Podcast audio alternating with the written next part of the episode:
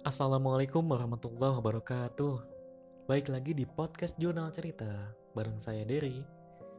Di episode sebelumnya kita sudah membahas dan menjawab sebagian dari pertanyaan apakah Allah membiarkan kebanyakan manusia tersesat? Tentu jawabannya tidak. Karena justru Allah mempunyai peran besar dalam menunjuki jalan kebenaran kepada manusia dan mencegah manusia dari jalan kesesatan. Kemarin kita sudah menemukan empat jawaban. Yang pertama, adanya fitrah manusia, yang di mana cenderung suka dengan kebaikan dan kebenaran. Terus yang kedua, adanya nikmat penglihatan, pendengaran, akal, hati nurani, yang itu bisa jadi alat untuk menggali dan mencari kebenaran. Terus yang ketiga, alam semesta dan seisinya yang bisa jadi alat renungan untuk mengetahui kebesaran dan kebenaran adanya Allah SWT. Dan yang keempat, diutusnya Nabi dan Rasul yang diberi Allah wahyu untuk memberikan petunjuk jalan kebenaran kepada manusia. Dan yang kelima sekarang yang akan kita bahas, yakni diturunkannya kitab suci.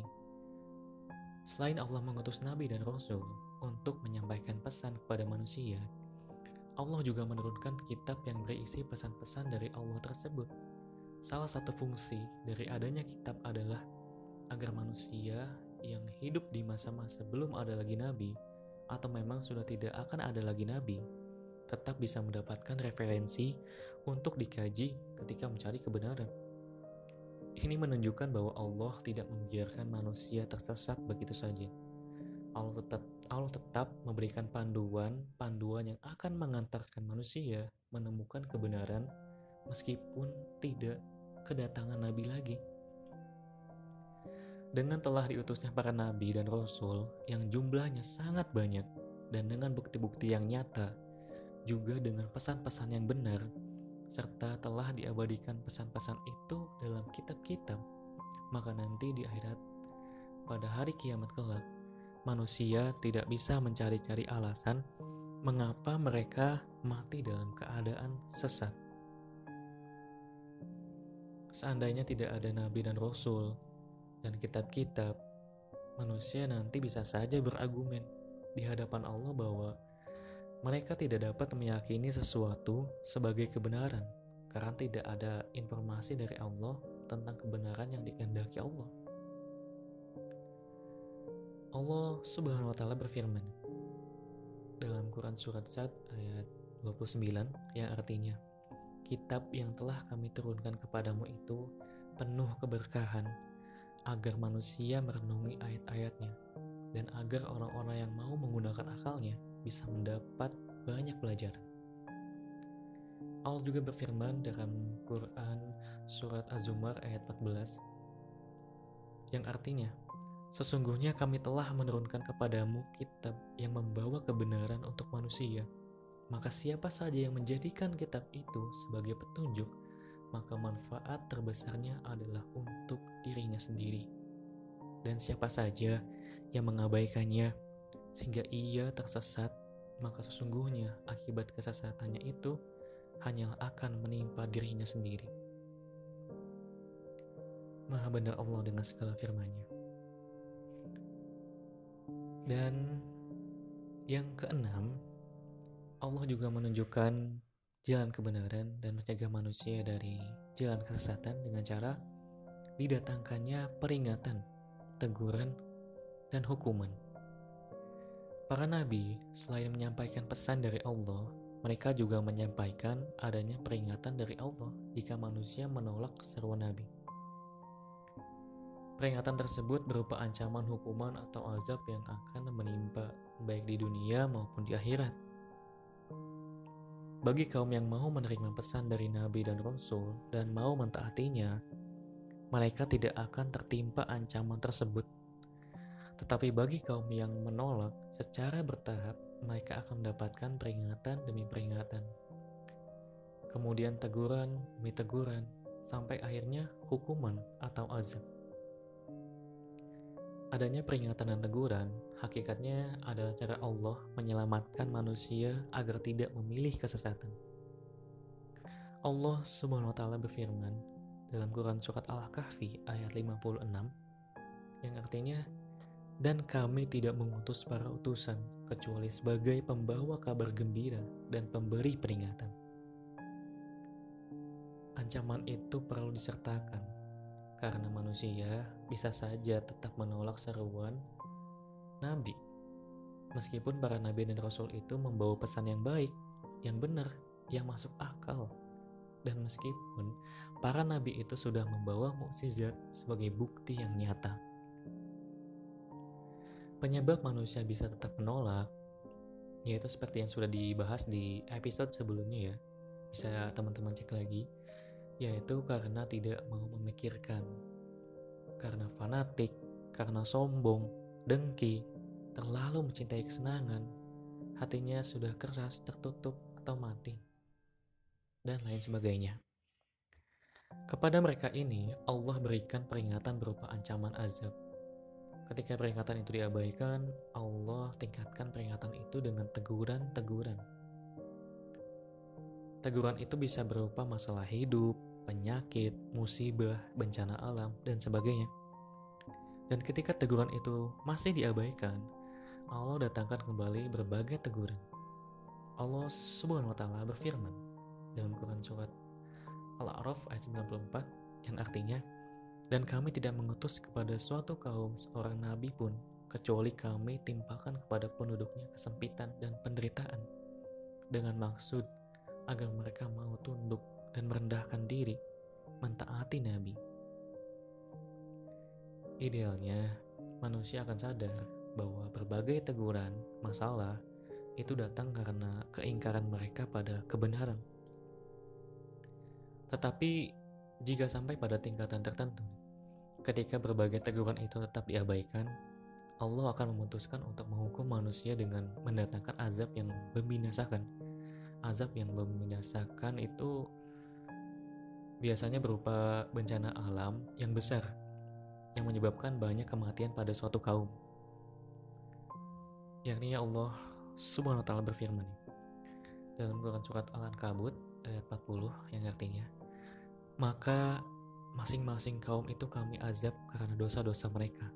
Sebagian dari mereka ada yang kami timpakan hujan batu kerikil.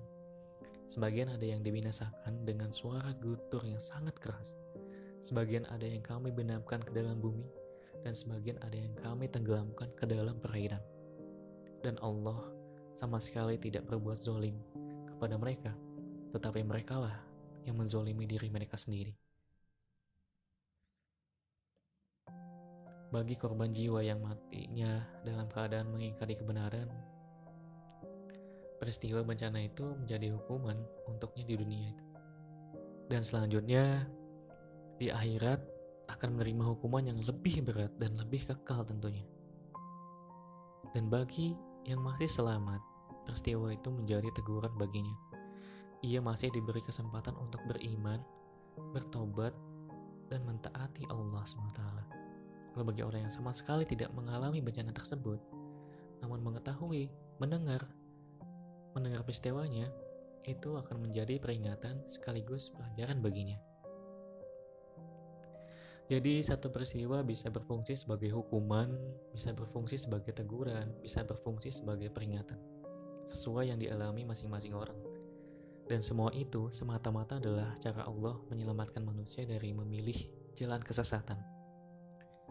Allah Subhanahu wa taala berfirman dalam Quran surat As-Sajdah ayat 21 yang artinya dan pasti kami timpakan kepada mereka orang-orang yang sengaja berbuat dosa sebagian dari azab di dunia sebagian teguran dan peringatan agar mereka mau kembali kepada kebenaran sebelum nantinya ada azab yang besar di akhirat Maha benar Allah dengan segala firman-Nya.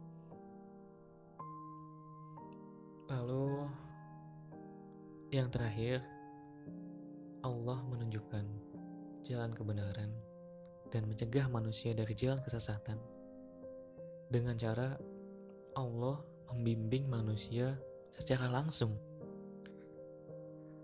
Selain hal yang telah disebutkan sebelumnya, Allah juga membimbing langsung ke hati setiap orang dengan cara Allah. Sesuai kondisi dan potensi masing-masing orang tentunya. Bahkan Allah mewajibkan dirinya untuk memberi petunjuk kepada orang yang masih mau menerima petunjuk. Ini disebutkan dalam Quran Surat Al-Lail ayat 12 yang artinya sesungguhnya menjadi kewajiban kamilah untuk memberi petunjuk kepada manusia. Maha benar Allah dengan segala firman-Nya. Jika seseorang tergerak mencari kebenaran, walaupun baru dalam pikirannya, Allah akan menambahkan petunjuk untuknya. Jika ia mengikuti petunjuk itu, Allah akan menambahkan lagi petunjuk yang lain. Begitu seterusnya, dan Allah dengan cepat menyambut setiap orang yang hatinya tergerak mencari kebenaran. Digambarkan dalam hadis diriwayatkan dari Abu Hurairah radhiyallahu an, Rasulullah shallallahu alaihi wasallam bersabda, Allah Ta'ala berfirman, jika hambaku mendekat kepadaku sejengkal, aku mendekat kepadanya sehasta. Jika ia mendekat kepadaku sehasta, aku mendekat kepadanya sedepah. Jika ia datang kepadaku dengan berjalan biasa, maka aku mendatanginya dengan berjalan cepat. Hadis riwayat Bukhari dan Muslim. Jadi sebenarnya Allah tidak pernah membiarkan seseorang berada dalam kesesatan Allah selalu memberinya petunjuk. Hanya saja, tidak semua orang mau atau tergerak mencari kebenaran. Sehingga, petunjuk awal yang telah datang padanya tidak meningkat ke petunjuk yang lebih dalam. Ibarat seorang dalam perjalanan menuju suatu kota. Di setiap persimpangan akan ada petunjuk arah menuju kota yang dituju. Nah, jika petunjuk itu terus diikuti, maka akan sampai pada kota tujuan. Tetapi ada orang yang sudah melihat petunjuk itu. Ia malah memilih jalan yang lain. Akhirnya, ia tidak mudah mendapatkan petunjuk berikutnya. Malah ia semakin jauh menyimpang dari kota yang dituju. Allah mengetahui setiap isi hati seseorang. Allah tahu siapa yang masih bisa menerima petunjuk dan siapa yang sudah memutuskan menolak petunjuk kebenaran. Bagi orang yang masih bisa menerima petunjuk, Allah akan terus memberi petunjuk. Bagi orang yang sudah memutuskan menolak petunjuk, maka Allah akan menutup hatinya sehingga tidak akan ada petunjuk yang bisa masuk ke hatinya. Allah Subhanahu wa taala berfirman dalam Quran surat An-Naml ayat 117 yang artinya sesungguhnya Tuhanmu Dialah yang lebih mengetahui siapa yang memilih tersesat dari jalannya. Dan dia lebih mengetahui siapa orang yang mau menerima petunjuk. Maha benar Allah dengan segala firman-Nya. Itulah teman-teman jawaban dari pertanyaan apakah Allah membiarkan kebanyakan manusia tersesat? Tentu jawabannya tidak. Allah sudah menunjukkan jalan kebenaran lewat cara-caranya yang cukup banyak, bahkan banyak sekali. Dan dari semua pembahasan yang telah kita bahas, kita bisa memahami bahwa Allah tidak melepas manusia begitu saja. Allah telah dengan berbagai cara menyelamatkan manusia dari kesesatan. Ada peran Allah secara langsung dalam porsi yang sangat besar agar manusia dapat melihat kebenaran. Tinggal keputusannya diserahkan kepada manusia untuk mengikuti kebenaran itu atau menolaknya. Orang yang di dunia memilih untuk menolak kebenaran, nanti saat di akhirat ia akan bisa mengingat dengan jelas bagaimana selama di dunia Allah sudah menunjukkan kebenaran kepadanya dengan berbagai cara. Lewat suara hatinya, lewat orang yang menyampaikan, lewat tulisan yang dibaca, lewat kejadian yang dilihat, dan lain sebagainya. Dan terus berulang-ulang. Dan ia pun nanti akan mengakui bahwa memang dirinya sendirilah yang tidak mau mengikuti kebenaran itu. Allah Subhanahu wa taala berfirman dalam Quran surat Al-Mulk ayat 10 dan 11 yang artinya dan para penghuni neraka berkata, seandainya saja dulu kami mau mendengarkan atau mau memikirkan tentulah sekarang kami tidak menjadi penghuni neraka yang menyala-nyala. maka mereka pun mengaku menyadari akan dosanya. Nauzubillah min zalik. Itulah teman-teman, semoga ini bisa menjadi pengetahuan, wawasan, dan pengingat untuk kita semua agar senantiasa terus berada di jalannya, di jalan kebenaran, dan terus meningkatkan ketakwaan kepada Allah SWT. Karena Allah telah membekali manusia dengan berbagai hal, keadaan, situasi.